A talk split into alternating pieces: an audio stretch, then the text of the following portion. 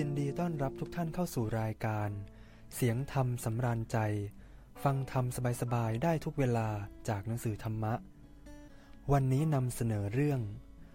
รวยแต่ไม่มีบุญได้ใช้ทรัพย์ เสียงธรรมจากหนังสือ ธรรมะเพื่อประชาชน พระธรรมเทศนาหลวงพ่อธรรมชโยฉบับสารธรรมสามในชีวิตของทุกๆคนในสังสารวัตร ต่างเคยเกิดในทุกภพทุกภูมิมาแล้ว ทั้งชีวิตในระดับสูง ระดับกลางและระดับล่าง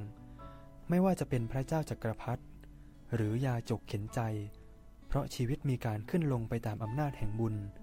และบาปที่ได้ก่อขึ้นในภพชาตินั้นๆ ถ้าทำบุญมากก็จะได้รับผลที่ดีเสวยสุขในสุขติภูมิ ชีวิตก็จะประสบแต่สิ่งที่ดีงาม ถ้าทำบาปอากุศลไว้มาก ต้องไปเสวยวิบากกรรมในอบายภูมิ ไม่ว่าใครก็ตาม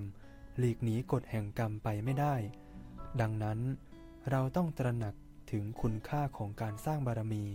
เพื่อเพิ่มพูนความบริสุทธิ์บริบูรณ์ให้แก่ตนเอง ต้องมันปฏิบัติธรรม อย่าให้ขาดเลยแม้แต่วันเดียวทำใจหยุดใจนิ่งบ่อยๆทำซ้ำแล้วซ้ำอีก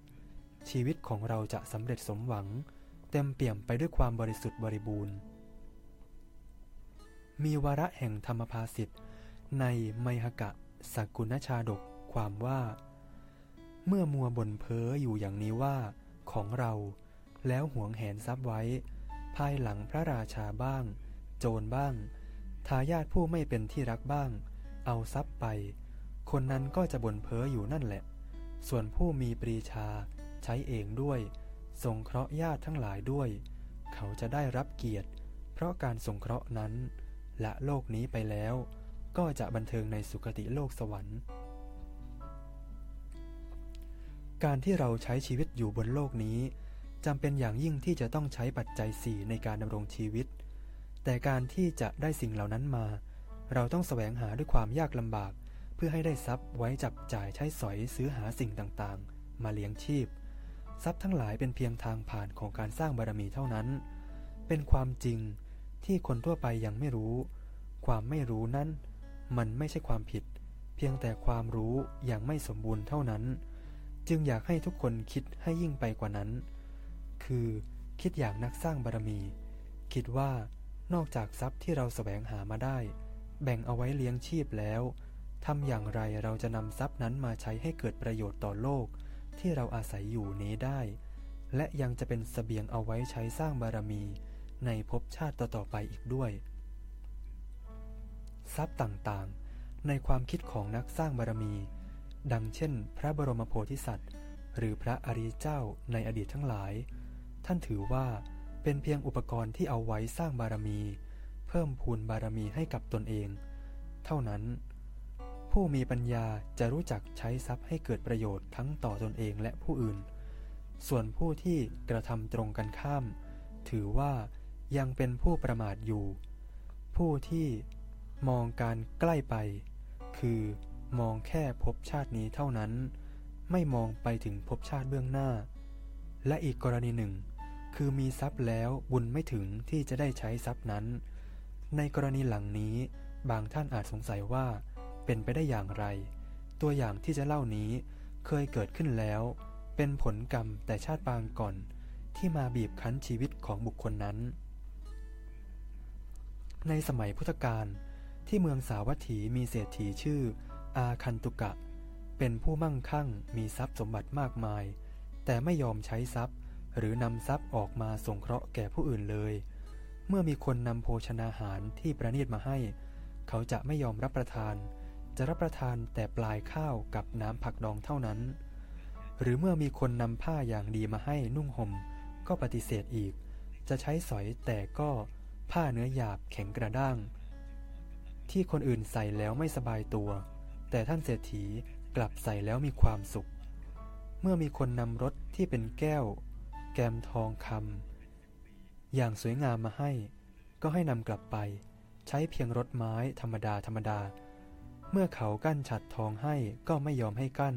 แต่กั้นฉัดใบไม้แทน ตลอดชีวิตของท่านเศรษฐีไม่เคยทำบุญแม้แต่นิดเดียว เมื่อไม่เคยสร้างบุญ จิตใจก็นึกถึงคุณงามความดีไม่ออก ครั้นตายไปแล้ว ไปบังเกิดในโรรุวะมหานรก สมัยนั้นทรัพย์สมบัติที่ไม่มีบุตรมารับมรดกต้องตกเป็นของหลวง หลังจากเศรษฐีเสียชีวิตไปแล้ว พระราชารับสั่งให้คนขนทรัพย์สมบัติของเศรษฐีเข้าไปในราชวัง ใช้เวลาขนถึงเจ็ดวันทีเดียว หลังจากพระราชาเสวยพระกรยาหารเช้าแล้ว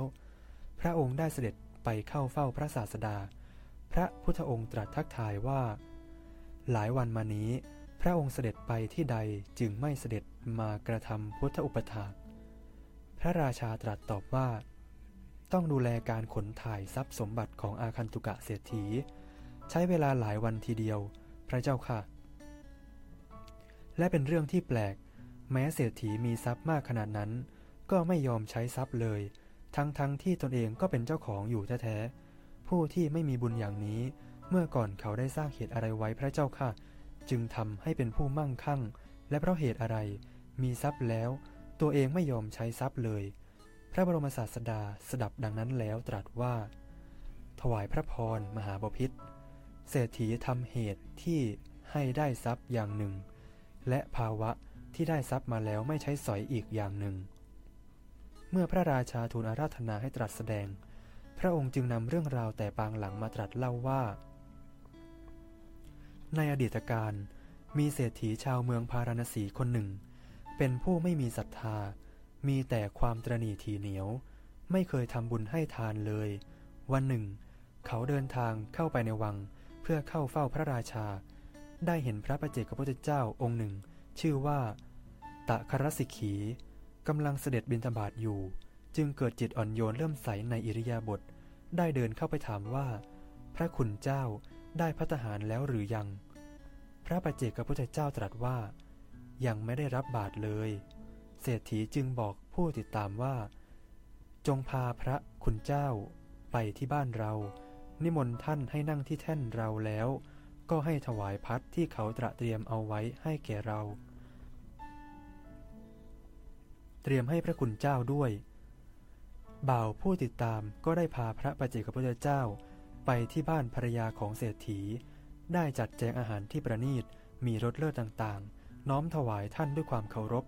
บรรจุจนเต็มบาท หลังจากพระประเจกพระพุทธเจ้ารับบาทแล้วก็อนุโมทนา จากนั้นได้เดินออกจากเรือนของท่านเศรษฐี บ่ายหน้ากลับไปที่พัก ในระหว่างทางที่พระประเจกพระพุทธเจ้าเดินกลับ ได้เดินสวนทางกับท่านเศรษฐี เมื่อเศรษฐีมองเห็นก็เดินเข้ามาไหว้พร้อมกับเอ่ยปากถามว่า พระคุณเจ้าได้รับพัตตาหารแล้วหรือยัง ตะครสิกขีปัจเจกพุทธเจ้า ผู้เป็นเนื้อนาบุญอันเลิศตอบว่า อุบาสก อุบาสิกาที่บ้านของท่านได้จัดแจงพัตหารถวายแล้ว เศรษฐีได้ฟังดังนั้น จึงดูบาทของท่าน เมื่อเห็นอาหารที่ประณีต และมีรสเลิศมากมายเช่นนั้น แทนที่จะปลื้มปิติกลับเกิดความรู้สึกเสียดาย ไม่อาจทำใจให้เลื่อมใสได้ กลับคิดว่าน่าเสียดายอาหารเหล่านี้ ถ้าเราให้ทาสและกรรมกรทาน ยังจะได้ใช้แรงงาน นับว่าเราทำผิดพลาดแล้ววันนี้ โดยปกติ การที่จะประสบบุญมาก จะต้องมีเจตนาในการทั้งสามคือ ก่อนให้ก็ดีใจ ขณะให้ก็เริ่มใส และหลังจากให้แล้วก็ปิติเบิกบานในบุญ หากเป็นอย่างนี้ จะเป็นผู้ที่ได้บุญเต็มเปี่ยมบริบูรณ์ แต่เศรษฐีไม่ได้เป็นอย่างนั้น กลับทำใจไม่ได้เพราะเกิดความเสียดายภายหลัง พระสัมมาสัมพุทธเจ้าทรงสรุปว่า มหาบพิษที่อาคันตุกะเศรษฐีมีทรัพย์สินมากมาย ด้วยผลบุญที่ถวายบิณฑบาตกับพระปัจเจกพุทธเจ้า แต่ที่ไม่สามารถใช้สอยทรัพย์ได้ ก็เพราะเกิดความตรณีในตอนหลัง ไม่สามารถรักษาใจให้ผ่องใสในการสุดท้ายได้ทำให้ไม่มีใจยินดี ที่จะใช้จ่ายทรัพย์ด้วยผลกรรมแต่ปางหลังนั่นเอง พระราชาสดับดังนั้นก็คลายความสงสัย แต่ยังค้างใจอีกข้อหนึ่ง จึงทูลถามว่า แล้วทำไมเศรษฐีจึงไม่มีบุตรพระเจ้าค่ะพ ระบรมศาสดาตรัสเล่าผลกรรมของท่านเศรษฐีว่า ที่ไม่มีบุตร เพราะว่าชาติหนึ่ง ที่พระโพธิสัตว์เกิดในตระกูลมหาเศรษฐี และมีน้องชายอยู่คนหนึ่ง พระโพธิสัตว์เห็นอุปนิสัยของน้อง ที่เป็นคนไม่ชอบสร้างบุญกุศล จึงใช้ทรัพย์ตนเอง